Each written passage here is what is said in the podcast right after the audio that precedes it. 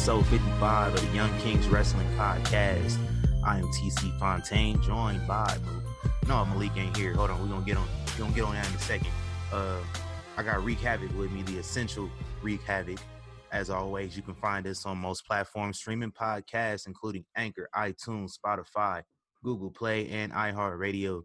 If you're listening on iTunes, go ahead and leave us a review. Links to all the platforms are available on ykwrestling.com. Uh, while you there, man, you can't see it right now, but Reek is wearing the merch, Black Lives Matter tees, uh, and the Black Lives Matter tank tops, and the Black Lives Matter hoodies, and youth tees, and I think we got crew necks on there too. I think we got long sleeve t-shirts, yeah, and onesies for your toddlers and your babies. So go ahead and check them out, man. Uh, what's going on, Reek? How you rolling today? I'm cool. I'm chilling. You know, this this time off is doing wonders for me. Yes, sir. You know what I'm saying? I'm catching up, watching some more wrestling, kicking back, chilling. Facts, man. What we watching? What what you been watching? Oh man, I'm on my you journey mentioned through. 2006. Yeah, I'm strolling through. I'm probably at about early August, right about now, coming up on Oh, you SummerSlam zooming through 06. Yeah, yeah. Man, it's that's You that out was a here. while. You out here binging. Yeah, man. Last time we checked, you was in June. yeah, yeah. I'm like, me keep it pushing, man. You almost you almost caught up. You know, we here. Uh today is the 16th of September. So we are this is 14th. Uh 14th 14 years tomorrow that uh that Trish Stratus originally retired from full-time competition. Like she she not retired retired. I don't think so. Like No, no. she got a couple uh, other matches in the like she she, sh- sh- did you watch the bump? uh, I I know what I've seen what you're talking about. I Oh, saw yeah, that. She she she let the door open for her and Sasha in the future. I just like that's that's the one I need to see. That's the that's the last one I need to see. Yeah. And she can retire after that. She'll that's she don't need no more matches after that. Yeah, She she got the match with Charlotte. Like that's she that's gonna wrestled in the Royal Rumble. She good. That's gonna do it for me. Yeah, that's all I need in my life, man. I wouldn't mind another match with her and Mickie James too. but- yeah, Uh, Mm. Poe Mickie, Poe Poe Mickie. man. All right, so you got the lowdown on what happened on Monday night, right? Yeah, yeah. Uh this is this is a mess, man. This is really a mess. And this is this is gonna this is gonna be part of a rant because I'm about sick of this. I really am, Uh, man. do, do we want to save it for regrants? rants? Uh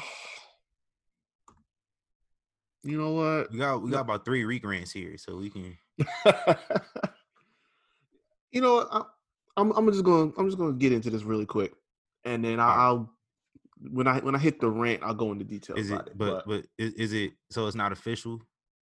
This ain't an official Reek rant, or No, no, no, no. I'm just gonna I'm just gonna detail this what went down here. Okay, All right. So we all saw the match. Uh for those who didn't, Asuka was looking to finish the match off by getting Mickie into the Asuka lock. And she had it just about locked in as Mickie kind of countered it and flipped over on her stomach. And when she turns back around, the referee came down and just called the match off. And Mickie looked up at him with this bewildered look on her face, like, what the hell? Why did you do that? And uh, the speculation ran out for the next full on 24 hours that uh, Mickie looked like she was hurt, she looked like she was gassed. All this stuff came out. they said she had a wardrobe malfunction. Yeah, yeah, I didn't even see that, but this, this, this is what happened. Uh, Nobody tell Jr. Oh yeah. this is really what happened here. So when Asuka got the Asuka lock on, once she had it cinched in initially, Mickie was supposed to tap. Mickie didn't tap, and she did that counter out of it. And during the match, she was like selling good for everything Asuka was doing. She was putting her over. Apparently, she sold so well for Asuka that when they got to that spot in the Asuka lock, eh, somebody backstage from watching it apparently uh, it, to them it appeared that Mickey was out of it, that she couldn't keep going, that maybe she'd suffered an injury. So those refs got the little earpiece in their ear to keep them in touch with backstage. They made the call to the ref to say end the match because we think Mickie's out of it. So the ref simply just followed the instructions. Okay, click you out of it. Called it off. Told the the announcer, and that was the end of the match. Mickie is fine. She doesn't have any kind of injury or any, you know, she wasn't gassed or anything like that. she just she sold too well. That that that's really what it comes down to. She sold too well that she fooled uh, whoever was backstage, which I've never heard of before. but that's uh that's what's what it is. Uh, it's apparently the the rematch will be coming soon. That that won't be the end of it. Um, but uh, yeah, that that was what happened on Monday. so they they fucking up on live TV. Yeah, which is why I have a rant waiting for them today. oh, I don't, I don't got my soundboard connected. I'm tripping. I disconnected on accident. Oh man. Hey, I don't even want to play it now, so we can just move on. It's too late. it's too late. It's taking too long. I have my Bluetooth speaker still on. It's all bad. So mm. hey, mm, mm, as mm. you say, technical difficulties, stuff happens. We just move on and pretend that never happened. Uh, yeah, man. So uh, if you're wondering where Malik is at, uh, I don't have an explanation. So I'm just gonna let Universal Champion. I forgot what, what, what title he holds now. Uh, I'm gonna I'm gonna let Universal Champion Roman Reigns explain where Malik is.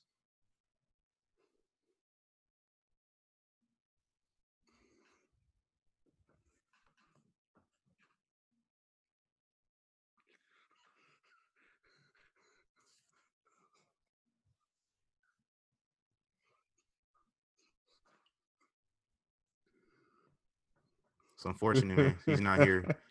So maybe we'll see Malik next week. Malik Ricks is the undisputed 24 7, 48 7, 7 11, I 95 South European champion. oh, man. Mr. 24 7. We, we got to get him that belt, bro. We got to get him that belt. He got to have it right on front of the camera every time he get on when he gets on. Right. I will buy it for him for Christmas. Yeah, man. Like I don't even think Malik listened to the show, so he ain't even gonna know that I'm I'm out here telling people what I'm getting him for Christmas. Yeah. I'm gonna get him that 24-7 title. It's gonna be a symbol of our friendship. It's gonna be a symbol of our friendship. that's the that's the official. So uh I haven't been watching much wrestling. I actually forgot to uh do my 2001 watch last week, so I kind of plan on doing that later. Uh, I don't think I got any homework that I need to do, so at least not right now. So I'm not gonna do it. I'm gonna probably work and um you know do some more wrestle stuff. Uh this Saturday, though, I will uh, be in the house, man, versus Pro Wrestling Studios. Uh, they're having another exhibition at the mall. So I will be there. We will have some content being posted on our pages. Uh, their page, our page. So look out for that. Got some got some good Vegas wrestling, man.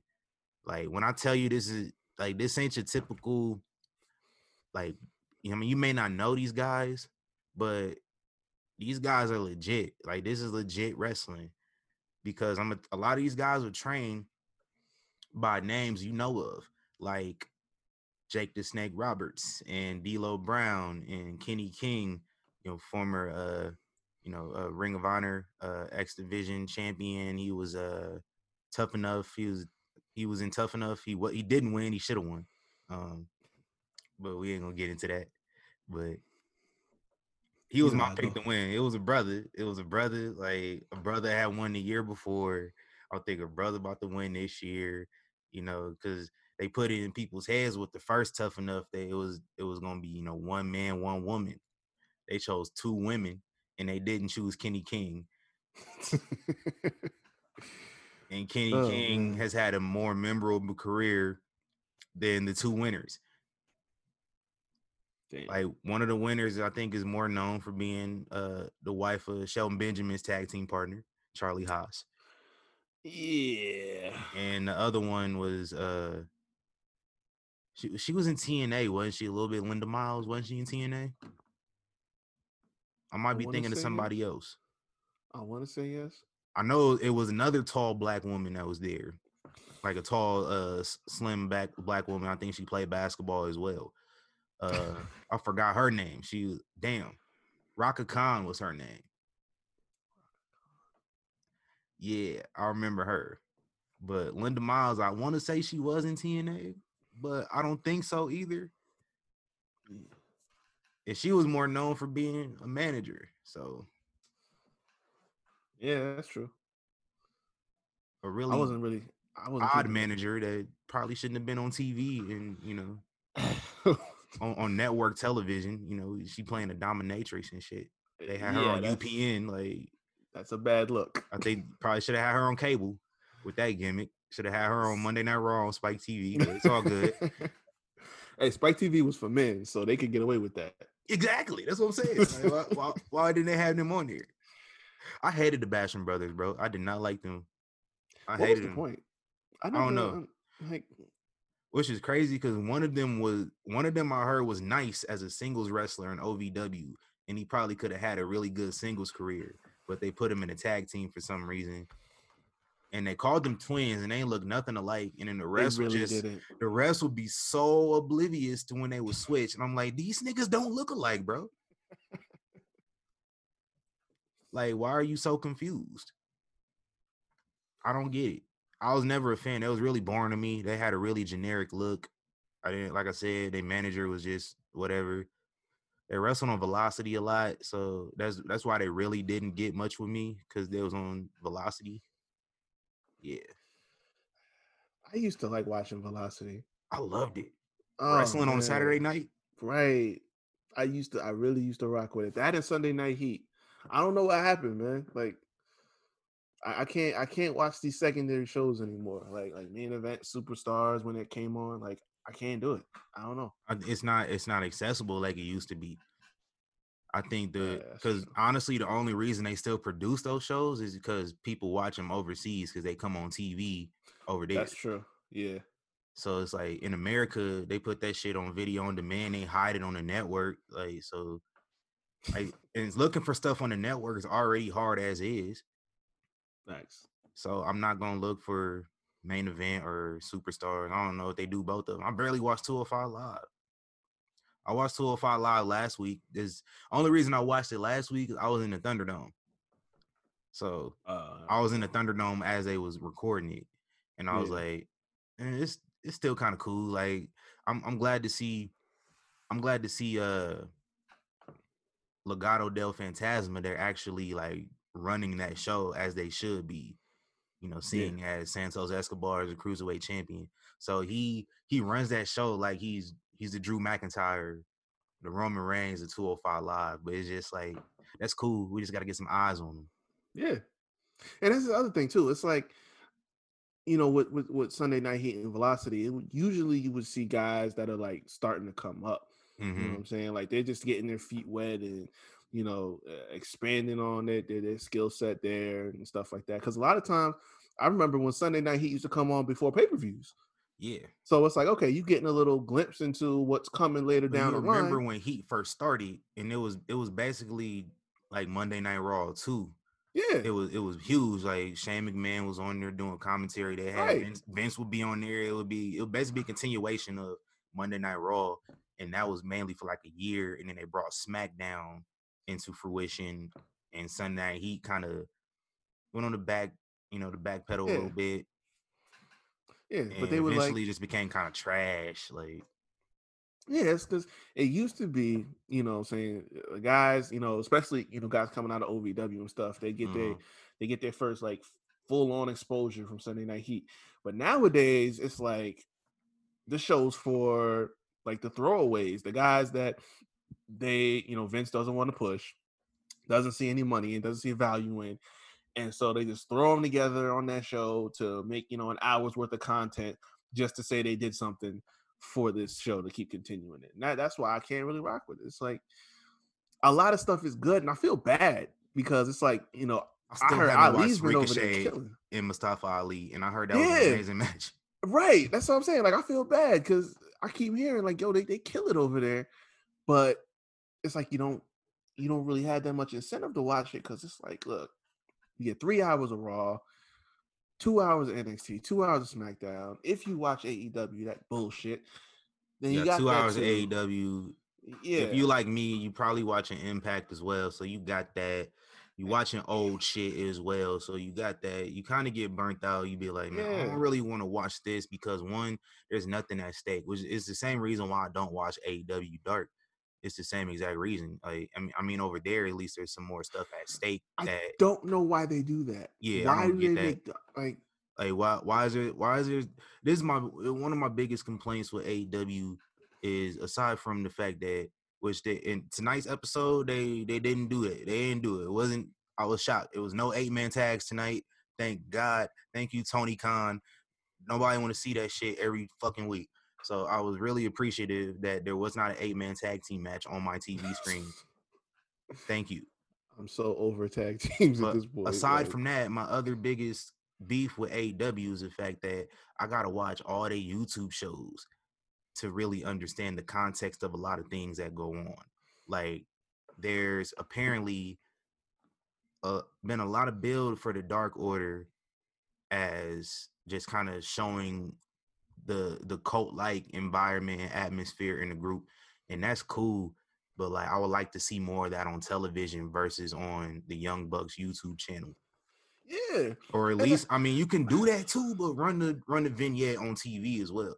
Like Impact doesn't have a problem running their vignettes; they run vignettes all through the show.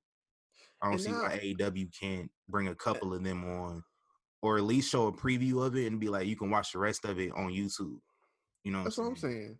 Like I don't I I don't I've been so confused about uh, the, the context of the Dark Order because my understanding of it coming in was that they were like not to compare, but almost like kind of a Ministry of Darkness kind of faction. Mhm. You know what I'm saying? Like they were just these guys that you show up and attack people and they're brooding and all this other shit. then Brodie Lee shows up, that's their leader. Okay, cool. But now that I'm seeing them recently, they're a bunch of goofballs. They- They're just joking and laughing and shit. Like, what was the point of calling them the Dark But- Order? so It don't it don't mix. I think um I don't I don't really understand the the name doesn't I think if the name was different, it would come off a lot better. Because Yeah. right now, and uh and and I saw this on Reddit earlier. I don't remember who I don't remember exactly what they said, but this person on Reddit compared it to his experience of actually being in a religious type of cult unknowingly. And it's the same stuff. It's just like they they make you feel warm and welcome and like a family like atmosphere and they just kind of just joke around and just have fun but you know you got a guy like brodie lee is very condescending towards the other members and stuff and it's kind of he they, they equated it to that and so i got to thinking it makes sense but the the name wise the, the name could be different because it's not it's not dark necessarily It's at the not. end of the day but i think the the cult like atmosphere of it is cool i just would like to see them elaborate more of that on television because i haven't Yeah. been seeing it like they, and that was something they were doing at first when brodie lee first debuted they were showing these video packages and these skits building him up and i haven't Right. really seen much of those recently like maybe every few weeks or so they show something, but apparently a lot of this stuff has been on YouTube, and I'm not perusing for AEW content on YouTube. I barely no. watch it on Wednesday nights. Like I, I kind of passively pay attention to it unless something major happens. Like today, I was in depth and uh, you know, engaged. I'm I'm fucking up my English. Engulfed, excuse me, in both shows. But uh let's go. Let's talk about these Wednesday night wars, man. Let's let's get into this real quick. Let's knock these out. Uh, because Wednesday night wars are back uh, after a brief uh, hiatus over the past couple weeks. Um, which one? Which one you want to talk about, man? NXT or AEW first? I didn't watch AEW, so um, which uh, you know, if we want to get crazy the way, my AEW recap. Uh, I had some questions that you know the the AEW uh, number one fan on our show didn't want to show up today and answer. So I'm still going depth a little bit uh, on the important things as always, and the non-important things I'll just kind of briefly elaborate on those a little bit. Uh, but to kick off AEW Dynamite tonight, we got a FDR, FTR, not FDR, FTR tag team champions. Uh, they won against Jurassic Express. Um, break them up, man. Like if if you if you're not gonna do anything with them, in the tag team division is is too many tag teams to really keep up with. I don't think you need as many tag teams. I think Luchasaurus Luchasaurus should probably turn on his partner. Uh, I think Marco Stunt holds down the group for one. Uh, Jungle Boy could be really good in the mid card. Uh, and Luchasaurus is phenomenal. I think he should get a push. Um, turn him on his partner, give him a different gimmick. I think the guy is actually, you know, pause. He's not a bad looking guy. Uh, take the mask off him. You know, you can do something with him. Yeah, kind of, kind like this dude. He looks like a white Roman Reigns without his mask on. Basically, I because I, I remember I remember seeing him. I forget what it was on. I want to say it was like NXT or something like yeah, that. Yeah, he used to be NXT. If you go watch, yeah. um, if you go watch Seth Rollins versus Big E for the NXT title, he was he was part of the group of uh, people in the locker room that came out and ran the shield off. Yeah. So clear as day, like, oh shit, that's Luchasaurus. Right. Yeah, yeah he basically him. is. He basically is like another Roman. But that that that's the dynamic that always works. The big, imposing, you know, physical guy in in a group, if they're baby faces or faces, whatever, he turns on, you know, he get all the high tags anyway. Yeah, yeah. So he's so, gonna get the he's gonna get that pop. He's gonna get that heat. He turns on one or both of them, and you know one of them just they pick one, they have a feud with them, and then he moves on to the next thing. That always works. So I don't see why it can't work for him. He's a good, you know, he's a solid worker. So why not? Indeed, I, I feel like there's only so much you can do with a with a dinosaur on national yeah. television and wrestling. Like it's a perfect indie gimmick, but I think on TV, that's not. I mean, right now, it's it's cool. Over the past year or so, it's been good, but I think going forward, you really you can't really rely on that gimmick in the long term. And I think in the next eight to twelve months, should probably not kind of distance himself away from that gimmick. That that's just my theory. Um, after the match, uh, the Young Bucks came down to the ring. Uh, they super kicked the ref this week. Um, the workman comp claims is going crazy in the AEW uh, HR office. Um, that's what I'm saying. Oh, Tony Khan got to give me a job. I'll get super kicked too. I'm suing. I'm suing the hell out the company. What's good with them, man? Like, so it, it not too long after that, we had a uh, Kenny Omega was on commentary for Hangman Page's victory over Cass and uh, he just left after the match. Like he didn't didn't go down and celebrate with his former partner or nothing. He just dipped and went backstage. Like out of these four, who's the true like bad guys out of these four? Because you got the young bucks out here attacking, you know, non wrestlers. They're not even, not, they're not even just like attacking, you know, wrestlers backstage. Out here attacking announcers, referees. Like I'm I'm thinking sometime soon Tony Khan gonna get a super kick to the face. He should. He should. Cause you almost killed Matt Hardy. And then you joked about it on air tonight. Wait, what? uh Chris Jericho, well, well, Matt Hardy got attacked off camera. It was like a knee injury, and uh, private parties out there checking on him, or referees attack, uh, checking on him. Uh, Chris Jericho, I, I, Chris Jericho and Jake Hager, I want to say, might have been Sammy Guevara. I don't know. It was Chris Jericho and somebody from Inner Circle came up, and they were basically like, "I guess Matt Hardy isn't the luckiest man in wrestling this week, huh?" What happened to taking time off? Yeah, like why was you backstage? this is stuff I don't get. Like you come out uh, publicly, you basically let the cat out the bag. Like, listen, you had a concussion. There ain't no sense of hiding no more. You got concussed. So you have that discussion, and you say to people, "I'm taking time off to heal." Why would you then return to television the following week? I just don't get it. I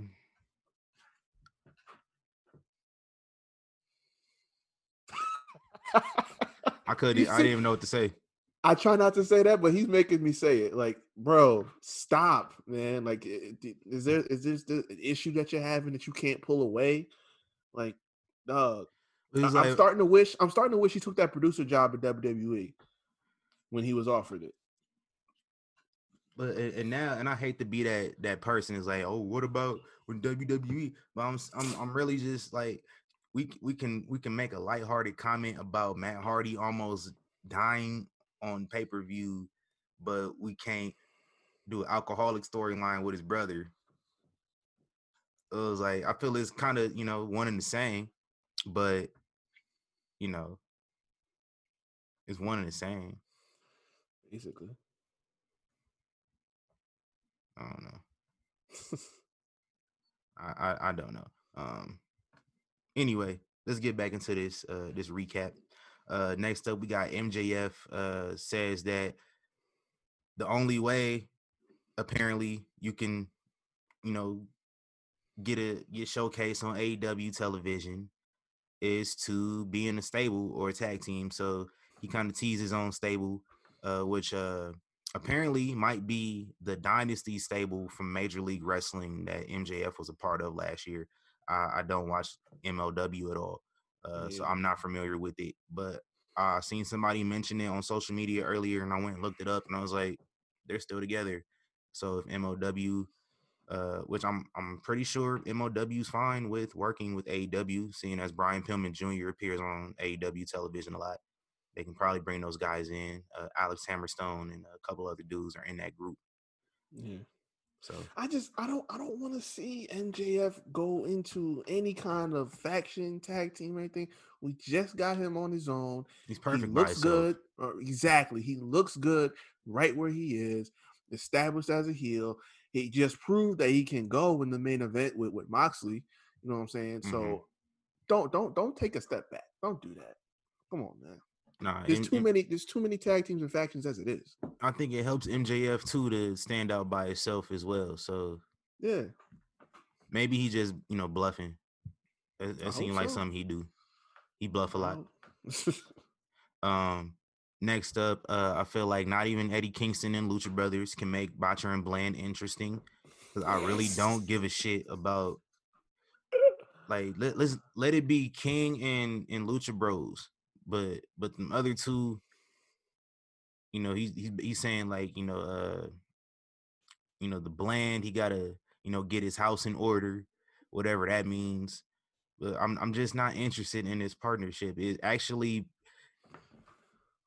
Eddie Kingston is incredible on the mic, as you know, it's been proven. Uh I'm actually kind of mad because I wanted to I wanted to include one of his promos from when he was in uh Chikara on the promo madness, but I didn't put it on the list. Which uh the promo was from 2009, so it was in your region. You probably wouldn't have picked it anyway because you didn't pick Steiner Math. so you might not have picked it anyway, so it don't really matter. Um, oh, but you got you know you got the Lucha Brothers are, are amazing talents. Pentagon is a former world champion. You got them with probably the two worst workers in the company, just doing. I, you know what? What? I'm gonna I'm gonna make this deal right here and now. Tony Khan, if you're listening, perk your ears up right now, because I'm gonna make a deal with you right here, and you can quote me pin this and record this. Well, we're recording already, but like Mm. just just word for word of what I'm about to say. The day Butcher, Botcher, and Bland are gone from this show, from AEW, I will sit down and I will watch AEW literally from start to finish with no interruptions. I don't care if NXT is on on the opposite side. I will neglect NXT and I will watch AEW. I will I will host a house party, a watch party for every wrestling fan I know in my area to Mhm. sit down and watch AEW from start to finish, neglecting NXT. And I fucking love NXT. I don't watch anything else on Wednesday night. I will do that if you just get rid of this shit tag team. Please and thank you. That's my deal. Quote me on that.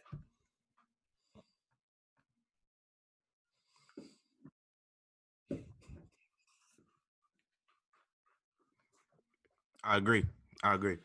Uh, next up, we Uh, had uh, the Inner Circle defeating Private Party. Inner Circle being Chris Jericho and Jake Hager. Uh, come on, man, let's get the Private Party. I want to see them get some momentum. I think they're they're too good to to just kind of just be floating around and, and doing nothing. Like I want to see them get some momentum, get some wins under their belt, climb up the rankings, and go for them tag titles. I was worried this would happen with them. And of course, suspicion is always validated right then and there. Mhm. When they didn't get that that shot, what was it last month? Yeah, against the uh, best to- friends. Yeah, Yeah. that's when I started getting concerned. I'm like, uh, I don't like where this is going. But sure enough, which I I don't think it helps either that from the outside looking in for like if you somebody that follows the WWE casually or you just a diehard WWE and you you're aware of AEW excuse me uh excuse me my bad burp in the middle of my sentence um sometimes you can't help it. Uh, so if you like a, a casual WWE fan or you somebody that's familiar with AEW, you don't really watch it, but you kind of, you know, see what's going on and might come across your Twitter feed every now and again.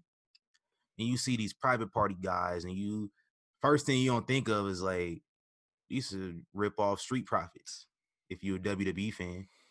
And I think that's unfortunate because like they they're not really anything like the street profits at all yeah, and if you don't watch it, you wouldn't know it. But presentation, you know, uh, you know, first impressions are everything. So if you don't have a first impression on them, and the presentation is kind of similar to something you're aware of, you just gonna think of them as a as a ripoff. And I think uh that might hold them back long term, which is unfortunate because they can go, they can they can really go and ring. Um, it's, yeah, it's it's it's all it's all bad, but I, I want to see them do something different with them. As Yeah. far as like, and, and by something different, they don't they don't got to change up who they are. By something different, I mean like winning more often than they do. yeah. That's all. Um, next up, Thunder Rosa defended the NWA Women's World Championship against Ivelisse, and I'm really glad the world gets to know who Thunder Rosa is. Uh, even though I just found out about her last year uh, So when uh, is when Power started. thing now. Yeah, she. I think she's uh, I think she's just making appearances for uh AEW, but I don't think she's signed. I think she's still signed to NWA, Right. but it's just a, a per appearance deal. But she Cool. she's been on there a lot. She's uh, uh and Diamante jumped her after the match, and Shida came out and even the score, and then Shida basically went back to the locker room. She she didn't celebrate or anything with Thunder Rosa. It was more so you know her doing the right thing. And uh, we got a tag team match next week with those four. Uh, next up, Jake the Snake and Taz went at it again on the mic. Uh, Lance Archer talked this shit as well against Jon Moxley. Uh, Moxley came out and uh, before he could really do anything, he got attacked from behind by Brian Cage and Ricky Starks. Uh, Will Hobbs, uh, I had no idea who Will Hobbs is, but he's black, so I fuck with him. Uh, he came in to even the score. Uh, Mox called out for Darby Allin to join them next week for a six man tag team match. A lot of stuff went on in that segment. I'm kind of kind of tuned out a little bit because NXT. I forget what was on NXT, but that caught my eye. I th- yeah, the tag team match. I think it was tag title match on NXT Oh yeah. caught my eye a little bit more over that segment. Uh, and then So the the- main. They didn't Oh, make no. good. They didn't make no busting nut jokes or nothing like that this week. Actually, I gotta I gotta watch the promo because I really I, I I listened to Jake's promo because it's Jake. It's Jake the Snake Roberts. Like, Yeah. on. Like, it's probably one of it's probably the best talker in the industry. So you got to listen to him when he's talking on Right. television. Um, well, when Taz came out, uh, NXT had just came back from commercials, so I turned NXT volume back up. Uh, but then uh, Les Archer started talking. I, I turned it up a little bit. I was like, I I didn't know Lance Archer was that good of a promo. Like he good. It was like, what you need Jake for? He that good. But Couldn't tell you. yeah. So I'm gonna go rewatch it back. I'm pretty sure you know Jake made some uh Yeah, some, some, some nut busting jokes again. I'm getting a little concerned. man. like, what you trying to tell us? Because the first time, the first time he said it, I was shook. Like, wait, time out. You telling you telling two grown men in the ring that they can't bust a nut when you around? Like, hold on, man. To be fair, I wouldn't want two other men busting nuts when I'm around either. I mean, yeah, but that that that's implied. Like, you should know that as a man. like, I'm just saying. uh, uh, and in the main event, uh, we got uh, best friends defeated Santana and Ortiz in a parking lot fight. Uh, you know, sometimes AEW does stuff. You know, comes off cheesy sometimes with their with their gimmicks, but but this was right up my alley. Like this, this was was good. this was right in my alley. I love one is this is my favorite game mode on SmackDown. Here comes the pain on PS2 was the parking lot brawl. So wait, or was it shut your mouth? I don't remember. I think it was Here Comes the Pain. They had the parking lot yeah. brawl uh mode. That was my favorite. Is so it kind of embodied a lot of that as well. Um one of the guys from Inner Circle uh got put into the trunk of the car, uh not all the way, and then Chuck Taylor hit a sunset flip on the on the trunk and kind of crashed it down onto him. That was crazy. Uh, and then it was like a wooden platform that was placed over the bed of the truck and uh Trent Beretta hit Ortiz with uh his his move which is kind of like a pile driver situation uh threw that onto the bed of the truck to get the win uh they also had some help from Orange Cassidy because I guess Orange Cassidy still has some issues with Inner Circle as well uh, but it was a fun match I think it was probably one of the best dynamite main events in the last year since they've been on television. Really, really Yeah. fun match. I heard people raving about it. It was, it was better to me than NXT's main event. Uh, we're gonna get into that in a second, though. Uh, literally a second, because on NXT, uh, we had three championships on the line tonight. Two, two. Was it two? It was three, wasn't it? Nah, um, Io uh, Shirai and Shotzi was Io- non-title. Io and Shotzi was not title, yeah. They promoted that as a title match last week. No, no, they, they just I like swore they did. they was like like if Shotzi can beat Io, then they might have a title match. Oh. They're having a number one contenders like battle royal or Yeah. something. Yeah, so yeah, anyway, uh Io Io Shirai beat Shotzi Blackheart. Um apparently it wasn't for the championship, but I swore they said it was last week. I swore they announced three championship matches, but you know, WWE changes up all the time. It is what it is. Um but as Reek mentioned, there is gonna be a battle royal next week uh, to determine the number one contender. Uh, in that match, it's going to be Aaliyah, Kacy Catanzaro, Indi Hartwell, Dakota Kai, Candice LeRae, Tegan Knox, Shotzi Blackheart, Raquel Gonzalez, Kayden Carter, Xia Li, and of course Rhea Ripley. Uh, who's gonna win that? Damn. Uh, uh, that's a good question. Uh, I want to say Candice, but I feel like it might be too early. Then again, Io's been champ for what are we talking? Four months In your now? house? Yeah, about in four your house was back in June. Yeah, uh, I like to think probably probably might be Candice, but um, I've been wrong before. This wouldn't be the first. Uh, I just for me, I'm I'm hyped for whoever wins. As long I'm not really crazy about seeing Rhea back in the title picture yet. No, I mean neither. I, I don't I don't know what it is we need to fix with her right now, but it's not hitting like it was last year. An alignment so, change.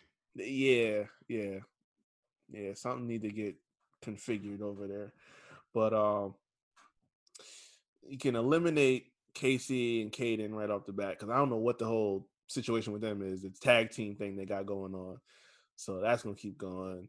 Uh, Dakota, Dakota got her shot. Hashtag get at me, Dakota. Um, Hashtag get at me, Kayden. That's for Zay. That's for Zay. It's yeah. for me too, but I don't care at this point. Sasha Banks is hurt. That's that's my priority. Oh, yeah, man. Yeah. Yeah, but no, um, I don't know. I think I'll roll with Candice, honestly. It's either that or like Raquel or somebody, which I wouldn't mind that either. But I say that with a little bit of an asterisk because I told I told uh who did I tell? I want to say I told Vince this. I don't I don't trust any Giants named Gonzalez. I don't. So uh, I'm precautious about that. But my thing is, I'm happy that all my gripes have gone answered finally because we got Li back on TV. Yes. After all this time. Thank the good Lord. She I'm got happy. them extensions. You see them extensions? Yeah. For real though. I'm like, okay. She came out here with a new weave and everything. Okay. Right. with a with a new main street. She wasn't having it. Let, let hold on. Let, us get let's get back into this review. Like we, we out here, we out here fast forwarding. Uh next up, uh, we had Tommaso Ciampa beat uh I don't remember the name, but I think it was Denzel Dejournette, and they gave him a new name. Desmond yeah, Taylor. Yeah. It was it was something yeah, it was something shorter. Yeah, something like that. I mean, y'all agree with that because Denzel Dejournette is a fucking mouthful to say. Yeah, it was like Desmond Taylor, smooth. But I think I think that's his name. Um, yeah, Tommaso Ciampa made a quick work of him. Uh, Jake Atlas came out, challenged him to a match like uh, next week. Uh, you know, if you remember a couple weeks ago, Jake Atlas got his ass beat by Tommaso Ciampa. Yes, he did. Um, next up, Kushida uh, he took out Patrick and he took out Austin Theory in back to back weeks. He's doing the Lord's work. Um, yeah. And uh, for the tag titles, uh, Breezango defeated Imperium. That was another banger. Uh, next up, Team Ninja, which is Kacy Catanzaro and Kayden Carter, the KC team. Uh, they took care of Jessi Kamea and Xia Li. Uh, you know, as we saying, Xia Li got them extensions in and uh, she looked like she might be developing a mean streak because she took that loss very hard. Uh, I don't think she got pinned in him. I think it was Kamea got pinned. Yeah. Uh, it, you know, Xia Li, like, man, team me with this loser. Big loser. That's good, though. I need that. She's been off TV too long. She should have a damn mean streak. She should. She, she Let everybody should. feel that shit. Go ahead. She don't get me wrong. Time anyway. I, yeah, don't get me wrong. I had no problem you know, seeing all these nice little pictures that she's been taking. But that that's cool. But uh we back on TV now. We back to whooping ass. So handle that. What was that uh Jay Bilas used to say on Twitter every morning? I gotta go to work. Let's get it. right. Uh and next up, we were scheduled for Undisputed Era uh, versus Drake Maverick and Killian Dain.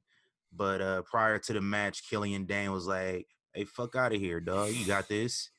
You don't need me. I ain't I ain't about to do this shit. I'm good. And uh and William Regal was like, hey, get your ass out there, bro. You got a job to do. And so he was just like, fuck, all right. So he goes out there. He kind of does the bare minimum. He's like, if I'm a part of this match, Drake Maverick's on the outside of the ring you're not gonna get counted out and get a loss on my record. So he basically just like rolled his ass back in the ring and starts heading back, heading backstage again. And then like Roderick Strong and Bobby Fish start talking shit, and that tick Killian Dain off, and he comes out there. Uh, they eventually get the win, uh, you know, through a disqualification. So, uh, but Drake got got laid out two weeks in a row by Killian Dain. Uh, but this is obviously leading to an odd couple partnership down the line. Yeah. Um, but does Drake Maverick make you care about Killian Dain, or is it the same shit as it's been for the Hell last like no. four years? I listen. This ain't. The, it's entertaining me, sure, but it, it don't got a damn thing to do with Killian Dain. It's just the dynamic That's, that they have. That's it. Like when, when this is over, I'm gonna go back to not giving a shit about Killian Dain, and that that that's a that's not the overall goal they want to achieve, but that's what's gonna happen. So, uh, do we care about Killian Dain? Not at all. Sir. Uh, I honestly don't like. You, you, at least, at least shave, bro. Like, damn. See that that that would get my attention. Like, oh, okay, that's unexpected, but play on. I think that actually is what ruins it is his look. Like, especially when he was insanity. Like the dude just looked like Nikki Cross too. They both look like they they didn't take a shower for forever. But you know what? Or you could always do this, right? Nikki Cross started hanging out with Alexa Bliss, started taking showers and drinking coffee. So exactly that might so happen with like Killian Dain. You bring you bring him up, bring him up and pair him with Nikki, or or you pair him with somebody in NXT, like like, like you said that that has some kind of effect on. You know, like help the brother out, man. He, it's yeah. not it's not cutting it. He was when it was in when he was in sanity, it works. But that was just as you know the piece to a bigger puzzle. Now he just kind of just floundering and randomly fighting people, randomly doing this shit. It's not it's not hitting. It's just no, the the Matt Riddle feud wasn't hitting. The the Damian Priest, Keith Lee stuff wasn't hitting. So it's like they and, and, this is I think this is a thing with a lot of talent in WWE because they they try to give guys things to work with and they just don't really catch on. And this is kind of the case here, which is like we're actually seeing it play out with the other guys that you know the the who can I say uh, FTR like FTR they they tried to do a whole bunch of stuff with them. They teamed in with Randy Orton, couldn't get over I like that too. And it, it was a dope so, partnership. Yeah. But you know, granted the the Usi hot shit was corny, but Ugh. aside from that, like they they won the tag titles multiple times. Like they were getting featured a lot. And just kind of weren't happy. So we're gonna see how they are. I think right now they're they're actually in a good position in AEW. Um I really am curious about guy like Miro in AEW. I want to see where he can go now.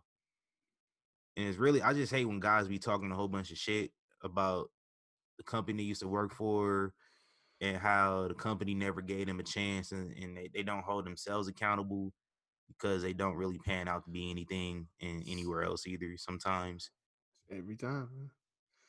Like, it, it, I, I mean, there's there's some there's some anomalies, but for the most part, majority of the time. It's like I don't even have a reaction to it no more. It's like I know you're gonna do it, so just get it out the way and let's yeah. move on. Yeah.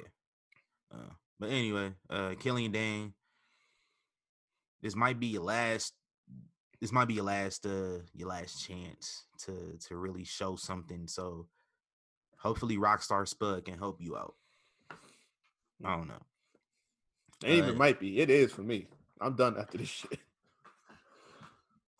I mean, he never really had chances with me insanity. I just couldn't. I couldn't deal with it. Like outside of Nikki Cross, that that group wasn't really it for me. Which which shows you Nikki Cross is the standout of the group. so I always thought that myself because I'm just like, yeah, this is a cool group if you you know push them, but I was always trying to see what Nikki was doing. Right. Because she she stood out, you know, just from what she did. Like her and Asuka had those wild matches when they was in NXT. Last Woman Standing is one of my favorite NXT television matches of all yeah. time. And then when she showed up on SmackDown the, the, the first time, Where's Becky? And she went at the Becky. Yo, I popped for that. Me too. So I'm like, that for me, she was always the star of that group, no doubt. Yeah, so you got Eric Young going around and you know doing these interviews, and uh, I'm happy for him. He, he he's he's championing Impact again, but damn, bro, like you you thought WWE was gonna fuck with you like that? I could have told you that. Nah. It was never gonna happen. Nah. Uh, let's move on, man. Um, next up, Tommaso Ciampa uh, jumped Jake Atlas in the parking lot. Kyle O'Reilly stepped in and uh, you know, it seems like Kyle O'Reilly had some time to reflect over this pandemic and quarantine while he was away from the undisputed era. And uh, looks like we're we're in for a turn with him and Adam Cole, like I told y'all, like like, like I told y'all last week. Yep. Like, cause cause compared to like one, he wasn't out there with uh with his tag partner Bobby Fish and Roderick Strong for their match. He wasn't out there with them. Uh, previously when they had jumped uh, Drake Maverick, he was basically like, "What the hell are y'all doing?" Like, so him and Adam Cole are just they're different. So I, I can yeah. see Undisputed Era might might be in uh for a civil war here soon. Um, it's coming. Yeah. Uh, and in the main event, uh, Damian Priest retained the North American title against Timothy Thatcher. Uh, who should oh. step up to challenge him next? Real, real quick though, oh, real quick.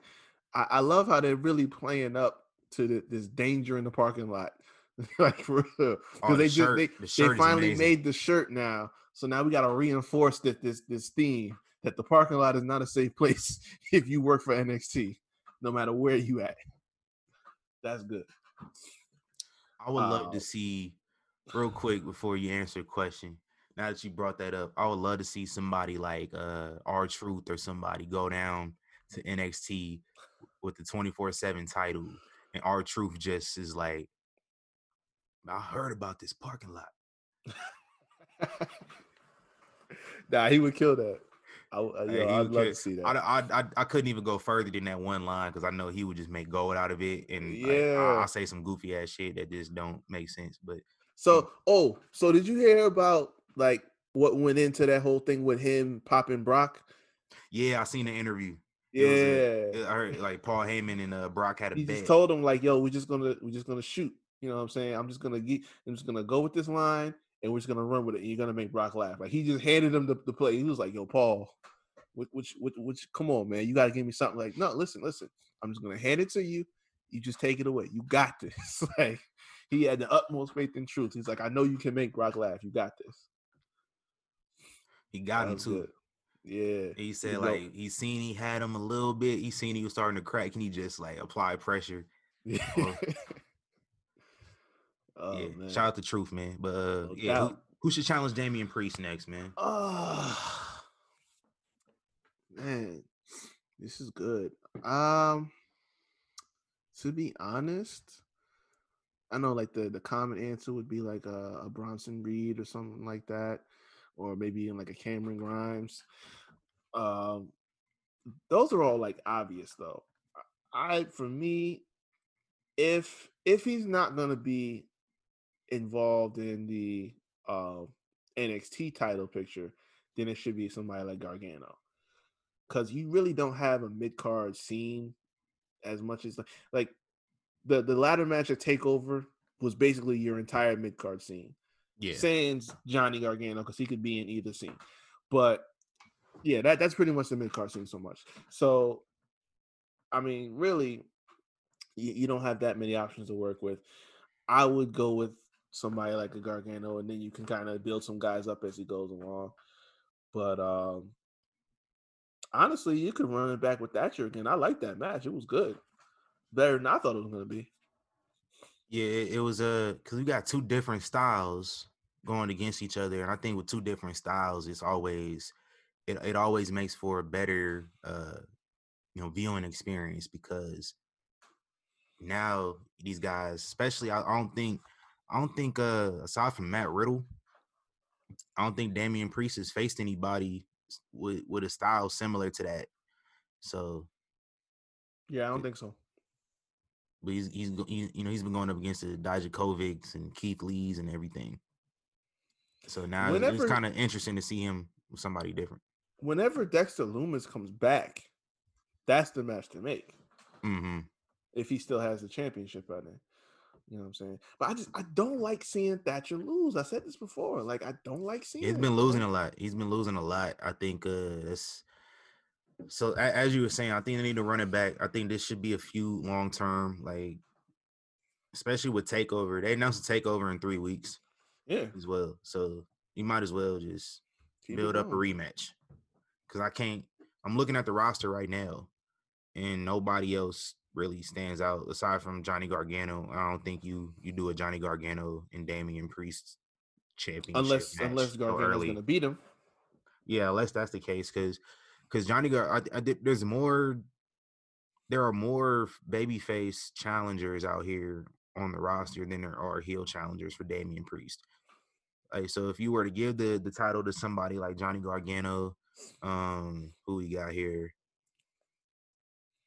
Who we got?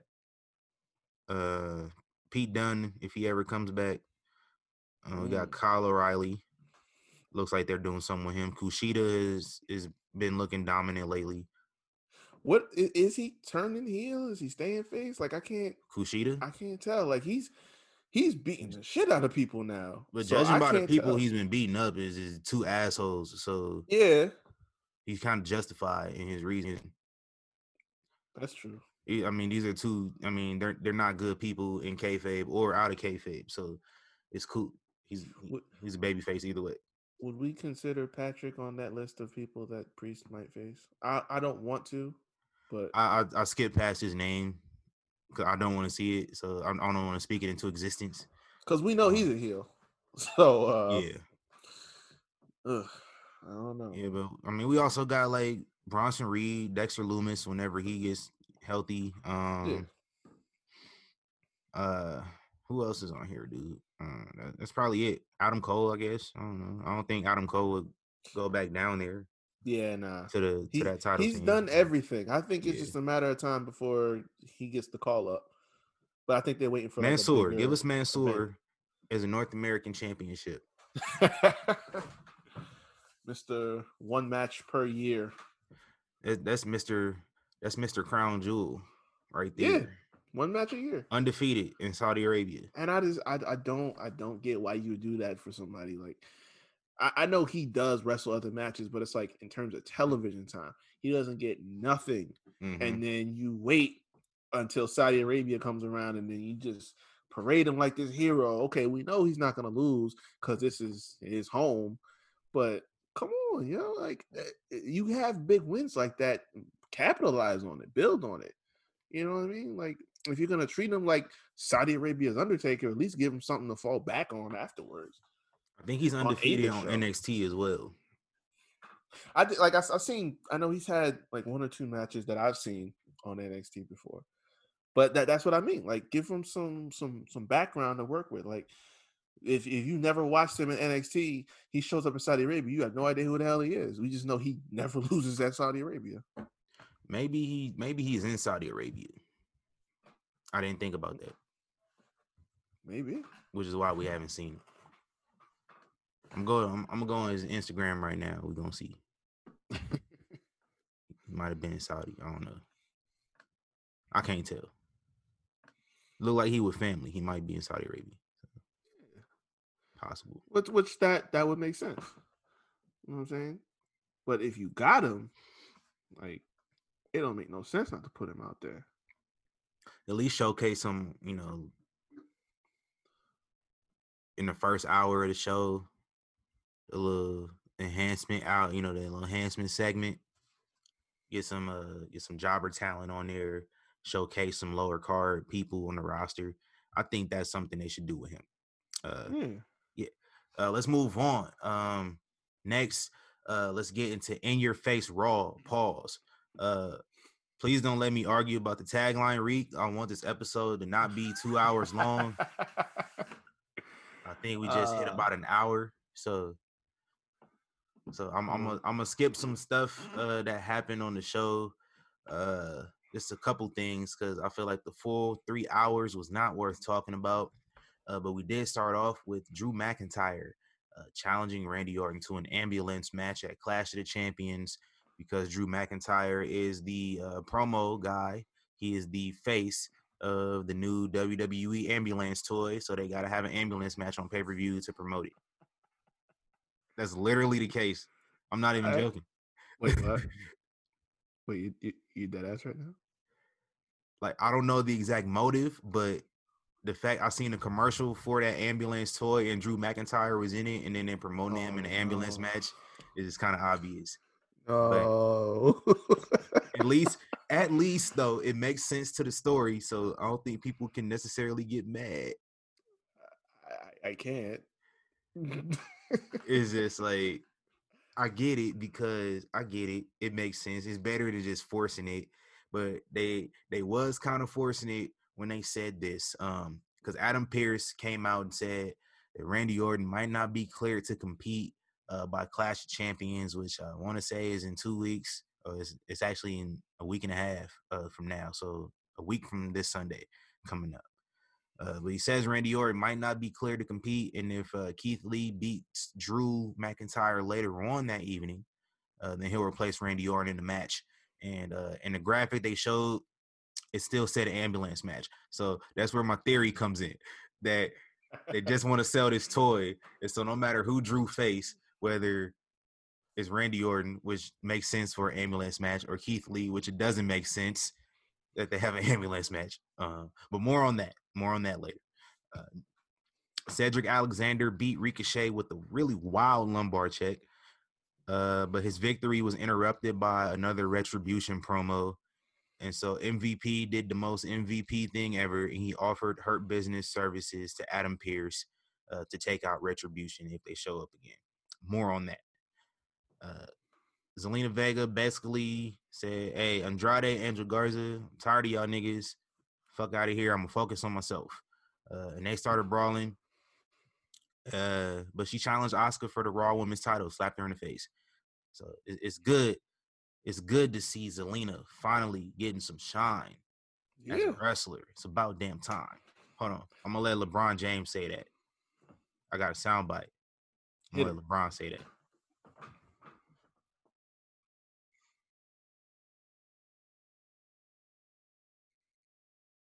Finally, right man, what what do we think about Zelina Vega finally getting a chance to showcase what she is? I, I seen somebody on our Instagram page was like, she can't wrestle, and so I'm like, well, how do we know? Like literally, all Um, she's competed in is battle royals and mixed tag matches, and she she had a couple singles matches against Bianca Belair a few weeks ago that were like three minutes long. So uh, I would ask this person that asks stupid questions she can't wrestle, do- by the way. to that. Yeah, she can. To just do some simple research. Uh, Zelina has actually been wrestling for a while. Thea Trinidad, go look it up. Yeah, and she she does some very extensive training with her husband. They both have MMA backgrounds. So that being said, I'm looking forward to this match that she's gonna have with Asuka because I think it's gonna be fire. Truthfully, Very stiff. Very Yeah. very, very stiff working. I'm This talking gonna- about hard kicks, hard punches, hard slaps, hard chops, all that. And I can't wait this shit is gonna hurt. that's my And- style. And one way or another, whoever comes out of it is gonna make Zelina a star, as it should, because we need more in the division. So I'm all Man. for I'm kind of mad. I don't got the uh, the Michael Irvin. We need more sound bite. Got to add that to the list. I mean, Next let's be honest. uh, Asuka didn't have much to, to go on after you know uh the thing with Sasha and Bayley, and then uh is in a tag team, so that's not going to happen. You don't really have a lot of options. You know what I'm saying? Mickie was a one off. I guess they're going to revisit that at some point. Nobody wants to see her wrestle Natty or Lana, so you, you got to go what you you can go with. I don't know why they're not putting Bianca in the picture, but that's neither here nor there. That's a different topic for a different day. Do Bianca be on main event? I don't know. I I, I think I'm don't gonna have to start watching main event to see some of my favorite people. Like they got main event Mustafa. like she Uh, got like they, they they got us hyped when they started bringing her back on TV, but then she went away again. So I I don't know what's going on here. and this was after they fired Paul.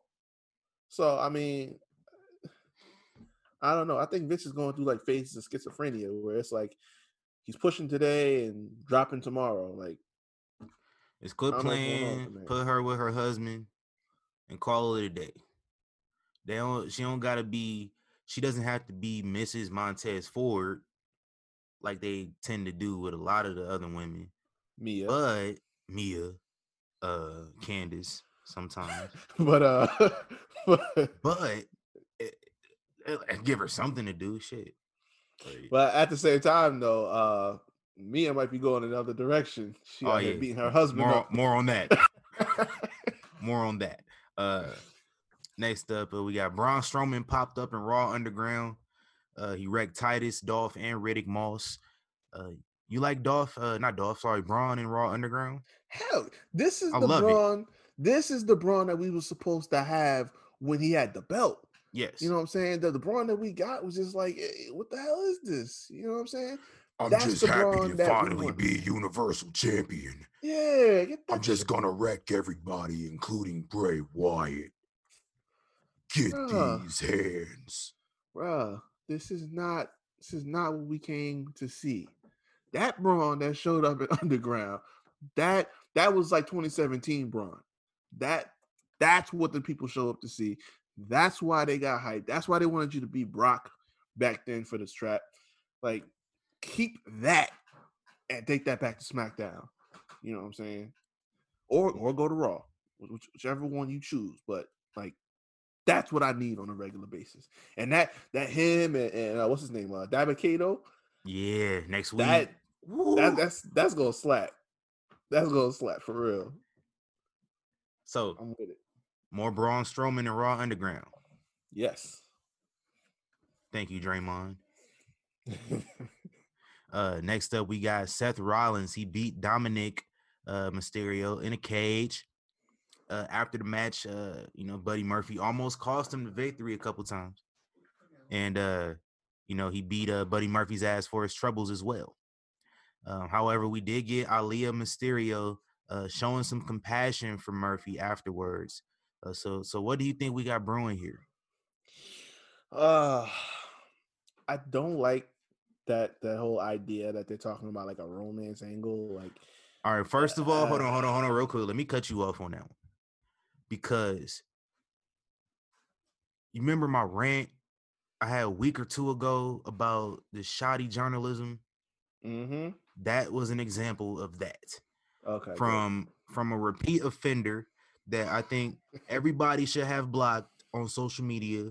You uh, should you sometimes Google puts their articles and sends them as a notification for me because they see my algorithm is always looking up wrestling. So they they send me these websites to, you know, these news sites and everything. I had to block them from off of my thing. I like don't send me no more pages from this website no more. this this this website has been a few weeks ago they posted something and Charlotte Flair was basically like, "Yo, get the fuck out of here." Cuz this ain't true. It was about her. And it it sounded ridiculous for one. Two, it was completely false cuz it was about uh it was about Charlotte being out like cuz you know she's injured right now and they saying that uh she would be out till WrestleMania, till after WrestleMania. Yeah. And Charlotte was basically like, yo, y'all got to get the fuck out of here, but I don't expect less from somebody that made fun of my coworker getting stalked and, you know, by somebody. Mm, yeah. So I, I don't that that that that website is blocked on all my social media channels.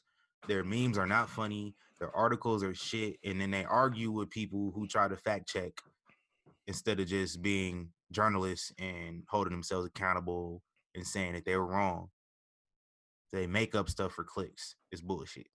So this romance angle that you were trying to bring up, bullshit. It's, it's no romance angle. The girl is like 18 years old. It just. I don't think I, I, don't see where they would do some shit like that yeah, on TV. I, I am I see that. I see it more as them, you know, the Mysterio, especially Rey, you know, he comes out with the cross on his mask all the time. Christian family. these guys, you know, they had these Christian values, and I think you lean into the Messiah stuff a little bit, and they they kind of help Buddy Murphy turn his life around, quote unquote, because they they see that he was just kind of under the spell of the Messiah, and he's just doing thing. And I think that's something Rey Mysterio and Dominik might help turn, uh, you know, Buddy Murphy's uh, career back around. One, Buddy Murphy needs some help because he be dolo in these locker rooms getting yoked up by everybody. That's a fact. So I think Uh, I think Buddy Murphy could use some friends, and I think he could use some friends in the Mysterio family. Uh, maybe a tag team with Dominik. I don't know. what I would like, eh, there you go. What I would love to see eh, come out of this is you pair Buddy up with Dominik and make everybody else go away. Please stop sending this dude. Stop bringing the family to show. work. Yes, stop having this dude coming here every day like it's the first day of school. Bro. Stop it. This man is 20 plus years old. He's a grown 24. 24. man. 24. He's 24 years old. He do not need to be coming in here like it's college and they're sending him off or it's high school. Like, stop it, bro. Please stop it. Like you making you're making Seth right. You like you a terrible a terrible husband and father by bringing your fa- your family into the danger zone week in and week out. Like cut it out. Angie and Leah do not need to be there. Leah's not wrestling. Angie's not managing or nothing like that. It's enough already. What kind of man brings his wife and his daughter to a street fight? And then the very next week brings his wife and daughter to a cage match. Uh What kind of man does this, bro? man. Like SummerSlam was was was That's different. That's different. Like yeah, but I'm saying that that's his that, first that match. was like that was the that was the line for me. Okay. First time on his own against Seth. Okay, I, I'm with that. I got that. But after that point, that was enough. It's enough. You gotta you gotta just cut the cord, man. I don't know why, what it is. Like eh, y'all ain't that damn proud that you gotta show up every single week. And we know you're proud of the kid. We're all proud of Dom. He's doing his thing. But it, it's time to go. He's now he's what five matches deep into his career already. He's off and running. So you know, i- i- if you're gonna turn Buddy and pair him up with Dom, do that. That's fine. Cause I've been waiting to see Murphy versus Rollins for a while anyway, Mhm. and this is more. This is more, you know, time under the learning tree for Dom to, to help him out. Cool, that's fine. Rey needs to rest up because I don't know why he keep going out there when he's injured anyway. like I don't get that, but yeah, do that, and everybody go home. Just just go home, and and let this grown man do his job. you know what I'm saying? Watch him from TV. It's not that serious. and it's crazy because I don't know, like he's a grown man, but is he supposed to be like younger in kayfabe? Because you remember, you remember last year when uh, who was it? Was it Samoa Joe? Or somebody was Uh, beating on Dom, and then you Brock. got Jerry. Was it Brock? Yeah. It was Brock. You got Jerry Lawler, like he's a teenager. Like given this Jerry Lawler, he he doesn't know teenagers and adults, but granted, he's he's a grown man, Yeah. so you gotta It's enough already, man. send a whole ass family out there. What's wrong with you? Uh, next up, man, uh, Kevin Owens defeated Aleister Black after distraction from the lights. Uh, more on that. Um, and then our main event, uh, Drew McIntyre still doesn't have a guaranteed opponent at Clash of Champions because Retribution attacked both him and Keith Lee. Um, before you know, we got the Hurt Business came out like some like some bosses though, like I, I did like on that. some G shit. And they stepped up to the plate and they helped run them off. Uh apparently they uh you know got an offer from Adam Pearce. So what do you think their asking price was? Oh, listen. If, if I got my theory. if, if you went back and and you like you watched MVP from the time he first showed up in WWE, the numbers are high. That that that's just that's just his style. Mhm. But I, I I got particular theories when it comes to Adam Pearce. I do, very- and uh, uh, uh, that that's actually the next segment. So hold that thought. Okay, all right. But as as far as the Hurt business's asking price, uh, for for their services from helping Retribution, Retribution ruined the main event, which was uh, you know, it, it had to do with the main event for the pay per view coming up. title shots. I'm saying I think that's their asking price, uh, because who the Street Profits gonna face? Mm. I feel you probably said, "Hey, let's get us a tag team title match. That's all we want Keep telling y'all, man. for Black right now, at least." It's Black Evolution, dog. My Cedric and MVP or Shelton and Cedric or I say who should it I be? Shelton and Cedric because because there's that there was that whole like he don't know if he could trust Oh him. yeah, that dichotomy from last week. Yeah. Okay. he could build off of that. So had him hold the titles. I'm with it. I'm with it. All right. MVP don't need to do nothing. He's like he's basically the manager. True. I wouldn't mind seeing MVP win a WWE title for like a month. Listen, that worked for me. I don't care. I don't even care if it makes sense. It don't gotta make sense. It's MVP with a WWE title. I don't care. This guy has Silk the Shocker entrance music for for over a decade. Hey, let's go. Uh, all right, man. Who the fuck is leading Retribution? I got my eye on these three people. Very suspicious. And one of the people uh Malik just casually brought up in passing, and I didn't think much about it until he mentioned it. Because you know, Malik doesn't know the legacy of the legend, the the NWA Hall of Famer, the five-time NWA champion Adam Pearce.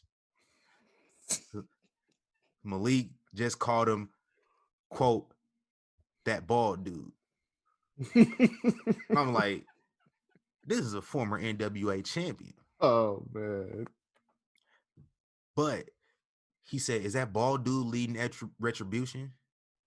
And I was like, Hold up. You got a point. Yeah. Because when did retribution show up? About a week and a half before SummerSlam, two weeks before SummerSlam. Pretty much. We seen Adam Pearce on TV like crazy ever since then. That's a fact. What what what Dream say? I'm just saying. used to be you look a little only saw- suspicious, bro. used to be you only saw Adam Pearce when a brawl broke out. Yes, or or some you know some guys was on some bullshit backstage and he needed to settle it, but that was really it. He stayed out of the spotlight for the most part, but now he's everywhere. He's out here. You, you dedicated a whole episode of SmackDown to him a couple weeks back. Like he he's in every segment. He's out here making matches. He's out here, uh, basically being the de facto GM. Who the hell gave him this much power officially? There, I ain't see no press and you know releases. what? You know what too? I'm glad somebody brought it up because Drew said it on um then that, that opening segment promo on Raw. He was like, Well, who made you in charge? That's a damn good question.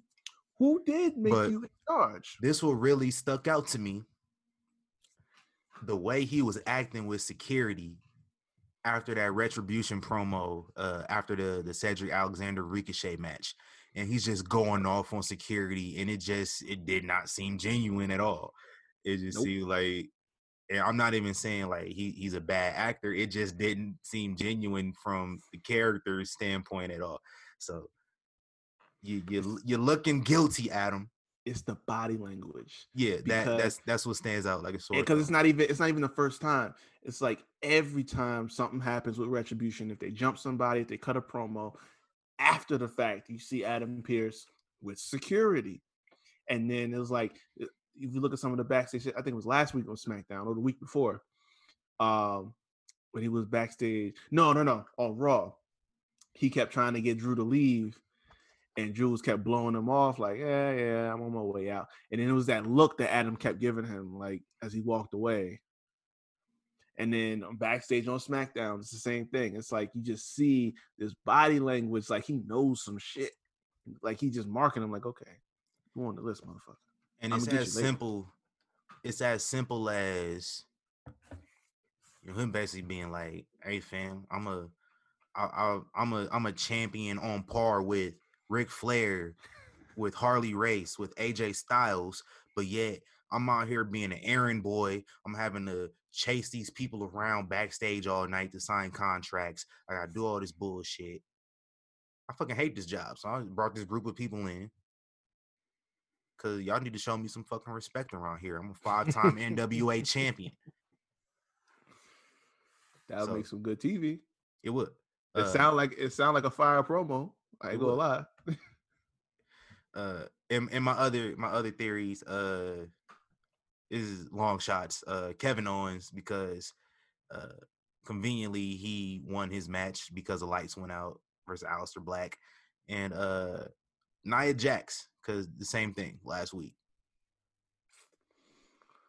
Uh, what if nia is the leader of retribution like Uh. what, like what if we like what if we sat through like almost two months for nia jax I honestly would be pissed. I would really be pissed because it it there's been too many weeks that we cannot take Nia seriously for that to be the case. You know what I'm saying? I just I I, I couldn't get with that. Nah, I can't do it. that's my theory, man. Um, you know, I think we mentioned it earlier as well. We don't got a lot of tag teams. Um, you know, after Raw, we, we got a looks like we got an official breakup of Andrade and Angel Garza, which was let's be honest, it wasn't gonna be a long term pairing anyway, but they could have did a whole lot more with them. Uh, Murphy and Rollins also was a was not gonna be long term, but they looks like they're done for as well. Uh, and that's adding to the list of the Iconics and Sasha and Bayley, Alexa, Nikki Cross, um, New Day, and the War Raiders are both inactive right now as well. Uh, how do we really solve this dilemma going forward? Because there's not too many tag teams. I think on the men's side we got uh, the Street Profits, Shinsaro, Lucha House Party, and the Hurt Business. Is really all I can think of. And then on the women's side we got a uh, Riot Squad, Shayna and Nia Jax, which also isn't going to be a long term thing. Um, I mean, I don't think we got anybody else in the women's side besides Team Ninja NXT, and they not really ready to get showcased like that. So I would say to include Natty and Lana, but I don't consider Lana a real wrestler, so we can't. I I care so little about Natty and Lana in general. Well, I, Now the fact that they're together, I care about them even less. just because they're technically a tag team at the moment, but like I said, I don't. So I forgot legitimate. about them at all. I, I, I totally forgot about them. Yeah, I don't. I I don't just don't consider it care. legitimate, but since they show up in twos all the time, I guess you know that that's relative for some consideration. I don't know, but you know, for the women, uh, you have so many women on the NXT roster. You could call up a couple of them at this point. You know, just to to keep that that depth in the division. You know what I'm saying? you know, because the women's tag team championships go across all three brands anyway, so it's not going to hurt nobody. You might as well call them up. But as for the men, people have been saying it all week long. Y'all just need to go ahead and put them belts together, make them one tag team championship for each brand. We don't have a brand split anymore. Like you, they just find a whole different way to categorize people from Raw showing up on SmackDown and everything like that. Just A brand Make it initiative. yeah, yeah, yeah. But Fir- First, apparently- the wild card. Well, it with the wild card, they were showing up every single week anyway. With, with this brand initiative, apparently it's limited. You only get so many times a switch per year, which I think is cool because they still honor the the brand split for the most part. Besides, like like obviously the women's titles, uh, the women's tag titles, and that's pretty much it. But Yeah. I don't know. I'm just like at this I stage. do the think they're to unify the tag titles, the the main ones, because we got Shinsaro, we got Street Profits. Um, They should. I, I, think they should, especially there's there's rumors about there being like new sets of tag title belts that they have that they're. They said that they said that months ago. I, I want to say it was like closer to like January or February. They said they had new designs for the SmackDown tag team titles, I think, and they were waiting to debut them until after I think Elimination Chamber or something like that. I mean, to but, be fair though, the that new U.S. title belt was done back in November of last year, and they didn't debut it till recently, so it might just be holding off on it. Uh, maybe, but I'm just at this point, man. I I know it's always a factor in like Survivor Series and stuff like that, but it it won't hurt nobody. Just take them, put them together. You have one big tag division across both brands, and uh, it, it's less matches too because you know when you keep adding more titles to each show, there's so much you know it creates a crowded card when you get to times pay per views. It used to be, if you remember back in the day, you know what I'm saying, Raw had a world title, WWE World Heavyweight title, the mid card title, IC, the World Tag Team Championships, and the women's title. But SmackDown didn't have that. They mm-hmm. had a world title, the United States Championship, the WWE Tag Team Championships, and the Cruiserweight Championship. So it's like, you know, you have that that separation in place there.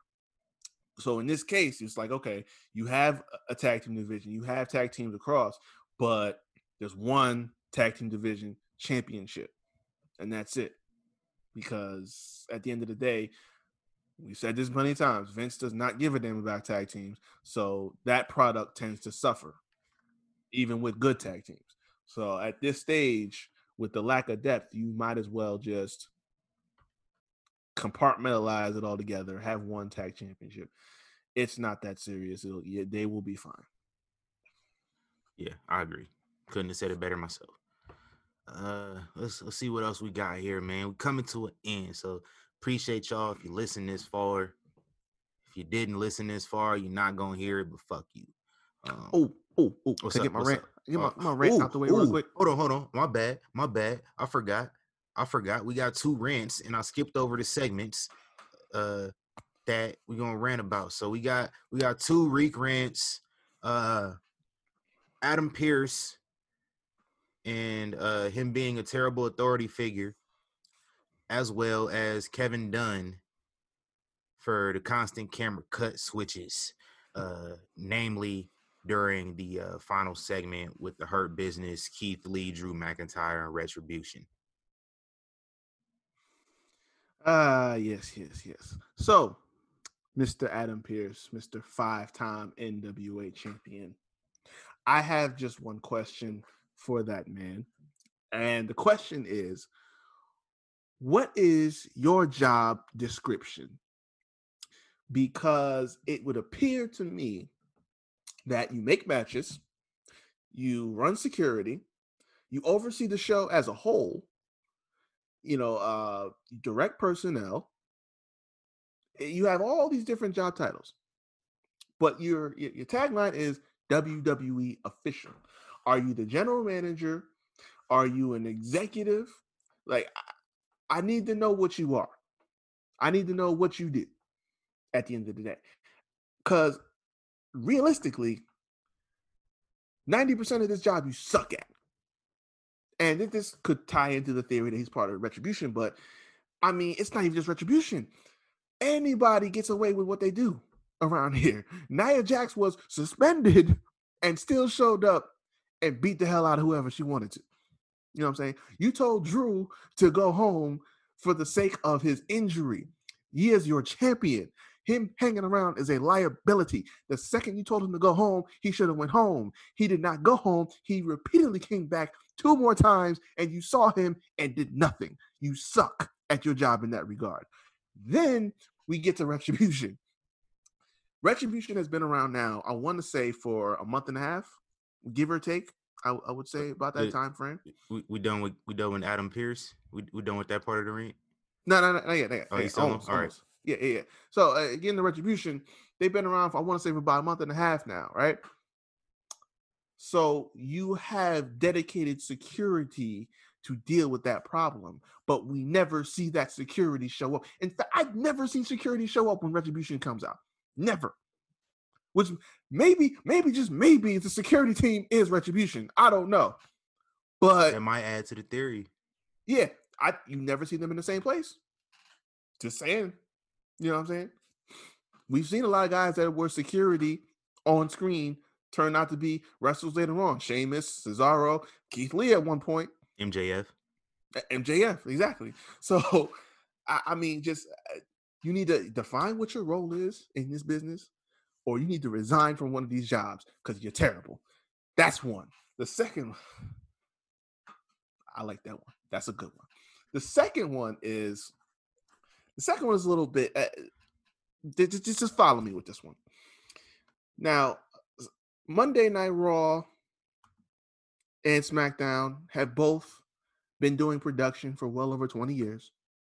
This is nothing new. We have been eh, we've been doing this for such a long time that all of this from start to finish, eight o'clock to 10 o'clock or 11 o'clock, should be routine. Why is it that I turn on my TV to watch wrestling on a weekly basis and we are having a problem going to a commercial break because you don't have the correct cue to sign off in time for the commercial to cut in? Michael Cole will be in the middle of say something and they go to commercial break. Like, i- i- is, it? Am I bugging? Am I bugging? Because I, I just I, I don't understand this. How are we? How are we missing that cue between that, the cam, the the atrocious camera cuts that we've been seeing over the past few weeks, and and the refereeing, like two, three separate occasions at this point. Now, there was there was what what match was it last week? Um, that got messed. Uh, Andrade, Andrade and Garza versus Street Profits. I think it was that that had a botch in it from the official standpoint. Then you had the match with uh The six man tag. the Raiders, the six yeah the six man tag That's where different. Ivar got hurt. Yeah, yeah. What the, there was the match where Ivar got hurt. You saw he threw up the X, and uh, they You gotta just get out with a pass. Well, I do, but it's like, all right, Because all it was it because honestly, the reason that match was so messed up was on Ricochet. Because when you're dealing with multi-man matches, it's kind of hard for. And I've heard I've heard guys like Edge and Christian talk about this on their show. Like it's kind of difficult to relay information to everybody in that match at one Okay. point. So I'm pretty sure Ricochet just didn't get the cue that we're ending the match right here. But you know what? But you know what? that brings me that brings me to my third point, which is the Mickie match. Right now, for you listeners at home who don't know this, there is a secret communication that happens between referees and wrestlers. They have their earpieces in. That is their their ear to backstage. The production, Vince, you know, the the, the producers of the show, they are in the referee's ear to let them know what's going on.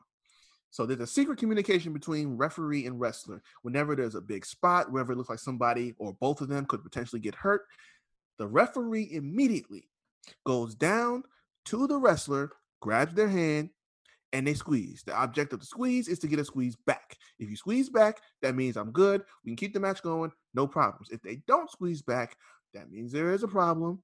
They're incapacitated. They got something going on. We throw up the X, we get medical attention, and then from that earpiece, we decide whether or not we continue the match or what's going to happen. At no point in time did we see that referee, which he got a lot of history of blunders at this point in time. I'm starting to wonder he might be a little special up here. At no point in time did we see that referee go down to squeeze Mickie's hand. So he did not check to see if she was good. So by the time they made the call to say, oh, she looks like she's out of it, call the match off, eh, it was just like eh, he was just kind of stuck. Like, oh, I guess we got to call the match off. If you simply just went and checked to make sure she was good, you would know, like, hey, she's good. Let her keep going, and we'll scrap this. We'll make a new ma- make a new finish to this on the fly, and we'll end it on the right note. No, we make a screwy finish. We make Mickie look bad after she's already looked bad for several weeks when she just got back on TV from being away from an injury. It's pissing me off. You need to stop it. So the refs, the production, and Adam Pearce, all of y'all need to get your shit together because I'm getting sick and tired of this. If Adam Pearce is running Retribution, let it be known. And for God's sakes, Michael Cole's been on TV too long to look bad when you go to commercial. It's not a good look. Come on, son. Y'all gotta get it together. I'm tired of Michael Cole just talking like this in the middle commercial, and all of a sudden, next thing you know, boop, we go to fade to black. That's a bad look, bro. You acting like we've been we haven't done this before. You know what I'm saying? Y'all talk all the time. Monday Night Raw is the longest weekly episodic TV show in the world. Like there has never been anything that's run longer than Monday Night Raw at this point. So what's the problem? That that that's all I need to know, bro. But yeah, that that that's my rant for this week.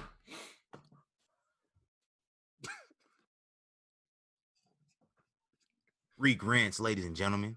yes, sir. I'm gonna have to trademark these, man. Oh yeah, no doubt. Real, we're gonna have to trademark these, man. So uh let's close out this show, man. Uh let, let, let's let's talk about a couple things that happened on SmackDown. I don't want to get too in depth on anything on SmackDown because it was six days ago, and I don't want to talk about something that happened six days ago. Like it's it's kind of out of the news cycle at this point.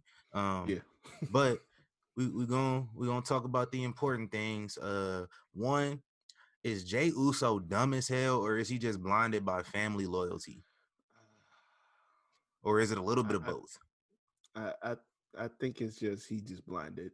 Read the room, nigga. Everybody sees it but him. And that's sad because he's really gonna get his ass beat when the time comes.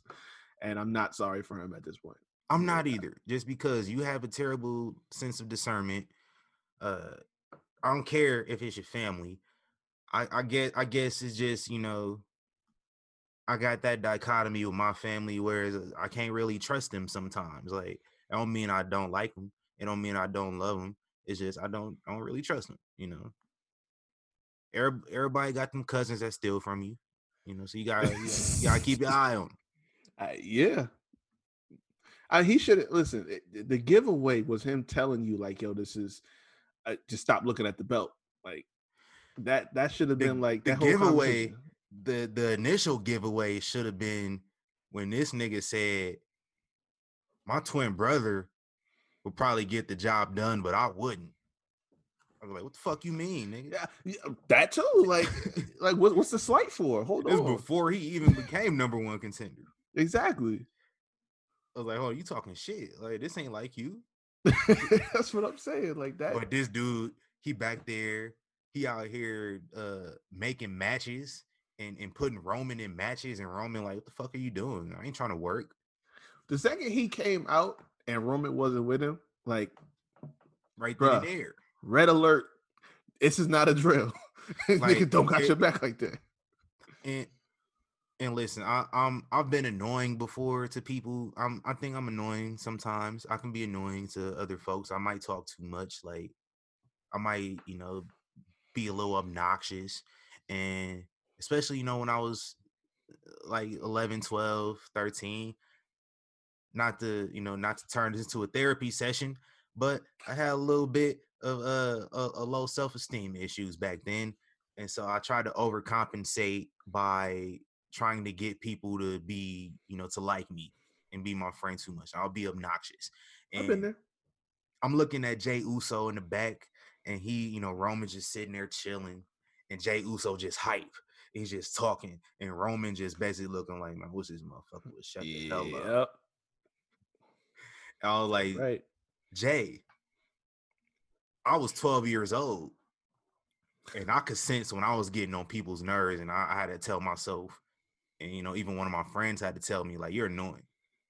And right then and there, I was like, I am annoying, and I, I, I, I think since then I've chilled out. I, I don't do too much. I, at that point, I haven't really cared about people liking me. So if they fuck with me, they fuck with my personality, and it is what it is. But I'm chilling because I, I was like, yeah, I'm, a, I'm a little obnoxious. Jey Uso, on the other hand, you like 35, 36, 37, around that age. Like your birthday was just recently. Like y'all just y'all, you know, fam. Realize that your cousin don't fuck with you. He the champ. He the champion. Like He's finally he's finally get a run with the championship that's worth a damn because he has not had a worth a damn world championship run ever. The first one ended in three minutes.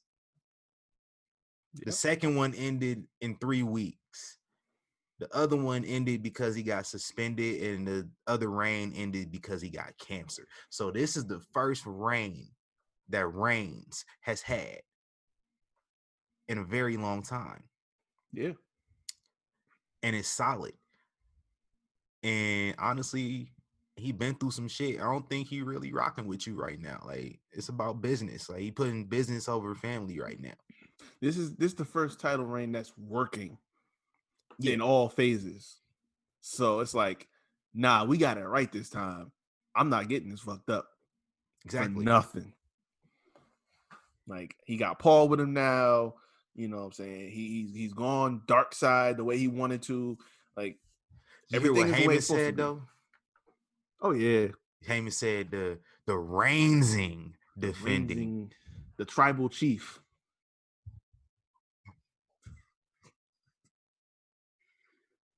Paul Heyman Yeah. be spitting bars, boy. That's right. The tribal chief.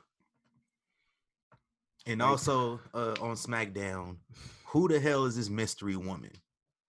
It's Carmella. It's Carmella. Yeah. I've seen the tattoos. That that and you know what the other is? Like it took me like a two or three times looking at it again. The hair. The hair matches, like the body shape, everything. It's like it's too identical. So it's definitely Carmella. Because at first I'm like, naturally I'm thinking it's Carmella because I'm thinking like, what other blonde hair women haven't been on TV in Yeah. a while? And then it's Carmella and Dana Brooke, but like Dana Brooke is a little buff. Yeah, yeah So- she, she she's stocky. That- that's Yeah, not so- her. I I, I ruled her out immediately. You know, like it's it's got to be Carmella. And thanks to uh you know the people on Twitter using their detective skills, their investigative skills, they found and they zoomed in on the tattoo and they looked at an old picture of Carmella and they were able to compare the tattoo, which I think is like a butterfly or something. yeah. Yeah, right her, under uh, her her arm. yeah, like right here by the elbow. Yeah. So I wonder what the hell that is. Hopefully, it's not another uh, Emmalina case, and they actually do something with this. Uh, and also, man, uh, Sasha Banks and Bayley. Shout out to Bayley. Uh, a lot of people caught this, which me, I did not catch it until I just ha- I had an epiphany in the middle of the night at like 2 a.m. and I was just like, yo, I just un- I just got it. And uh Sasha Banks, uh, not Sasha Banks, I'm sorry, but Bayley sitting in the middle of the ring in a chair, just like another Mexican wrestler 15 years ago. Yep. Uh this Mexican wrestler 15 years ago just so happened to turn on his friend too. Uh, this Mexican wrestler is Sasha Banks' favorite wrestler as well. So shout out to the storytelling there. That's all I want to say. If you don't know who I'm talking about, Eddie Guerrero, Rey Mysterio. Yeah. And it was like it it it took until she actually sat down that I looked at the whole visual of it. Like, okay, the lights, lights is dim, spotlights there. She's sitting in a chair. Oh shit. As soon as she sat down, I'm like, okay, let me get my popcorn because this is gonna be good. It, it did it didn't click with me, like I said, to the middle of the night. But uh the promo is basically, you know, her saying I had to do what I had to do. Because And I love it. Sasha was gonna do it eventually too. So I just to Exactly. strike Yo, first. it's like it's not even so much that you like. Okay, yeah, we knew this. Like, not like it's a secret, but it's the fact that she just owned it and said, "Okay, listen, you wasn't gonna get me first. I'm striking. If if somebody's gonna turn, it's gonna be me at the end of the day. Because I seen you. It's like I seen you." Looking at me, I see you making them slide little looks at my title. You holding on to it, taking all these pictures and shit. She's like, "No, no, you wasn't low this whole time. I saw you." but I just had to make sure that at the end of the day, I didn't get caught. You know what I'm saying? So when you was vulnerable, I took advantage. I knocked you down, and now you out. So that's why I just I loved it right then and there. Like obvious or not, that shit was on point. And this is this is the most compelling story in the company right now. And uh, Yes. Sasha Banks will be appearing this Friday. Uh, don't get mad if she doesn't show up and appear in the ring because they never said that. And usually, when they don't specify if they're gonna be there, it usually is gonna be via Zoom as usual, Please like we, like we doing right now. yes. Plus, it makes sense to the story anyway. Like I'd be mad as fuck if she just show up at the Thunderdome on TV, like walking down to the ring and shit. Like she need to show up with a neck brace on, unable to speak because she got her voice box crushed. Lean into it, man.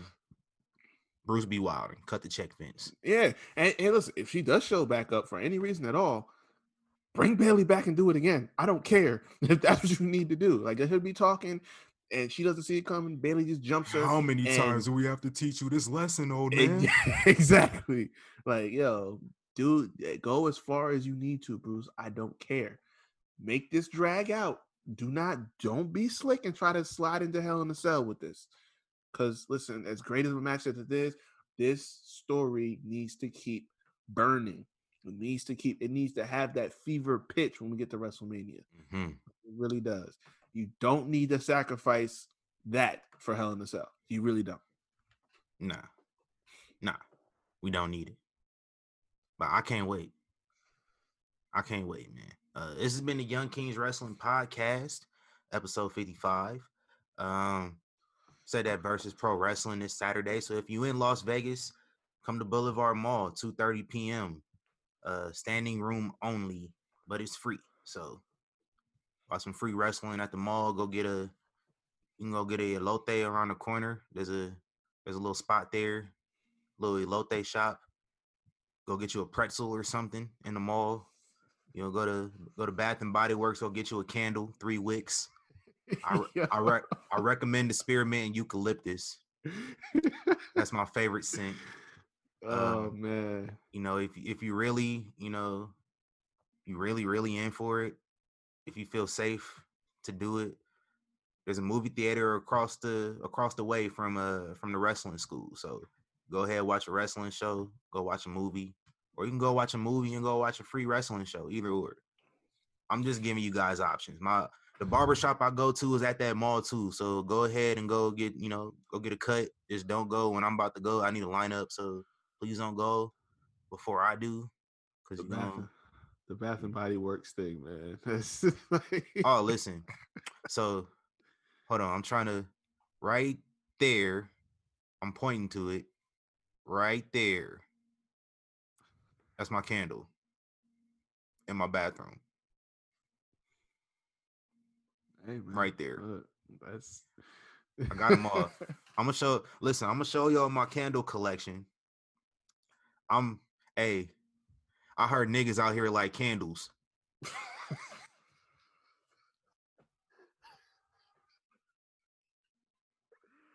I Oh, love candles, man. bro.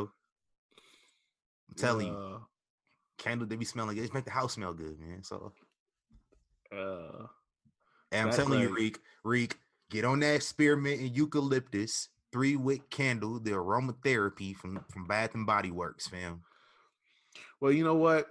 If I go looking for it, maybe I'll stumble on some shit. So, because that's what happened here. So maybe, just maybe, there's a method to this madness. I'm telling you, man. Just don't listen. Hold on, let me let me go ahead and get on a on a on a mini reek rant. Listen, candles, they're not just for women. So don't let nobody think that oh, you like candles, you a bitch. Like, no. I like candles because they smell good, make my house smell good. I don't gotta get a, a, a womanly scent. My, you know, my, my house don't gotta smell like lavender and you know, and, and, and flowers and cotton candy and bubble gum. No.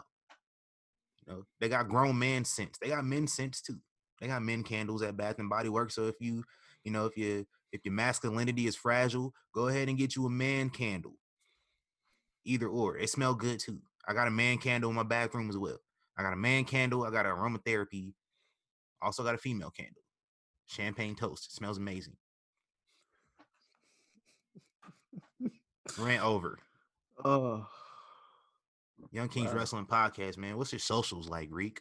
Oh man, find me at Reek Havoc, Instagram and Twitter, and check out the Havoc Hour on Instagram, YouTube, Spotify, Anchor, wherever you listen to your podcast. I will probably be shooting tomorrow night, so I'll keep you posted. Uh, We got up- to. yeah, yeah, we we gonna we Hold got on. a lot to talk about. We we we got to. All right, I, I almost forgot. Reek, say your socials, and I got one more closing message, and then we can end this show. Yeah, yeah. But my bad, I cut you off. Havoc hour. Yeah, yeah, yeah. Find the Havoc Hour on Instagram, um, also on YouTube, and then you can listen on Spotify, Anchor, and I uh, Google Play. But yeah, I will be probably recording tomorrow because we got to talk. We got to chat it up. I'm gonna hit up Vince and everybody, so I'm gonna need a panel. I'm gonna need a panel because we got we got Hit up to Vince, talk. hit up Zay, me. I don't know Malik available. We gotta talk. I got I gotta speak my piece real quick. I'm a I'm gonna go in depth on the Havoc Hour. But first, I just want to say this. The safety scissors of Playa Vista, California. Safety scissors. in other words, known to some people, not to me, but to some people as the Los Angeles Clippers.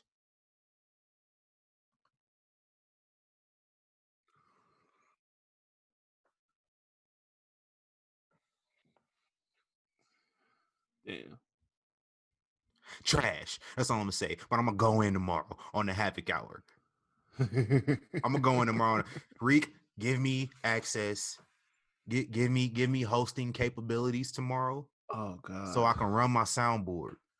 Oh good lord. I'm gonna load the soundboard up. I'm gonna re up the soundboard tomorrow. We we going in. We haven't. We we we. Ooh. Doc Rivers, Paul. Oh, Paul George. Ooh. Doc Doc Rivers, Paul George. Doc Rivers, Paul George. show is aptly named the Havoc Hour. It sounds Paul as if George. have and Doc Rivers. Pandemic Pete. the show is aptly named the Havoc Hour. It sounds as if we will have quite a bit of havoc I can't wait. in the hour. I can't wait. I'm gonna just save it. I'm gonna save it. I'm gonna save it because, because listen, I had to hear all season last summer. I remember, I remember it like it was yesterday. Last summer, I was working at the, I was working at the Thomas and Mack Center for the summer league. And the summer league, if you don't know, uh, it, it takes place, or uh, at the same time, free agency takes place in the NBA, basically and I got I I was in an elevator, bro. and I was in an elevator, and an earthquake happened as I was in the elevator, and and ended the game for that night. And then the next night, everything went smoothly, and I'm chilling. And I get a text message because I uh, subscribe to Woj and I subscribe to Chris Haynes and, and Shams Charania. I got to get my info because they talking Yeah. about Kawhi Leonard want to come to the Lakers. yeah, And so I'm just I'm waiting for it, and uh, I get a notification from Chris Haynes, and uh, shout out to Chris Haynes, it's a brother, it's a black dude in a really high ranking reporter position in the NBA. I'm proud of him. He broke the news, and it said Kawhi Leonard has signed to the Los Angeles, and I was like, Clippers. I was like, oh, put my phone on silent immediately. Stayed off of social media that whole day. Did not know that they traded for Paul George that same night. So I log on Twitter and I see people talking about Paul George. And I'm like, what Paul George do? And I go look up Paul George. He signed to the Clippers too. I'm like, oh. I go to work the next day at the arena at Thomas and Mack Center for the Summer League. And who walks in? Clipper Darrell. Hype. I got so mad. and guess and guess who was was literally like four feet from me that same day on the stairs Doc Rivers. Oh man. I was like, the world is trolling me right now. Damn. But- Mm. They not in the playoffs no more. They back home. and my Lakers are still in the playoffs after I had to hear since last July about this team being better than my Lakers, being the Chicago Bulls. But you know what? I'm gonna get into it tomorrow on the Havoc Hour. I'm cutting a promo. I'm cutting a promo. It's gonna rival.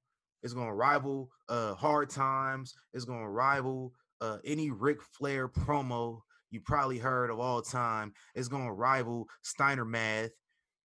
I bet you Reek gonna choose this one next time. Oh, here you go. It's gonna it's gonna rival Austin 316.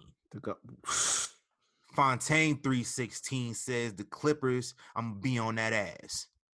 Follow me on Instagram at tc.fontaine. Follow me uh, on Instagram at malik.lv with two Ks because I'm getting a page eventually from Malik.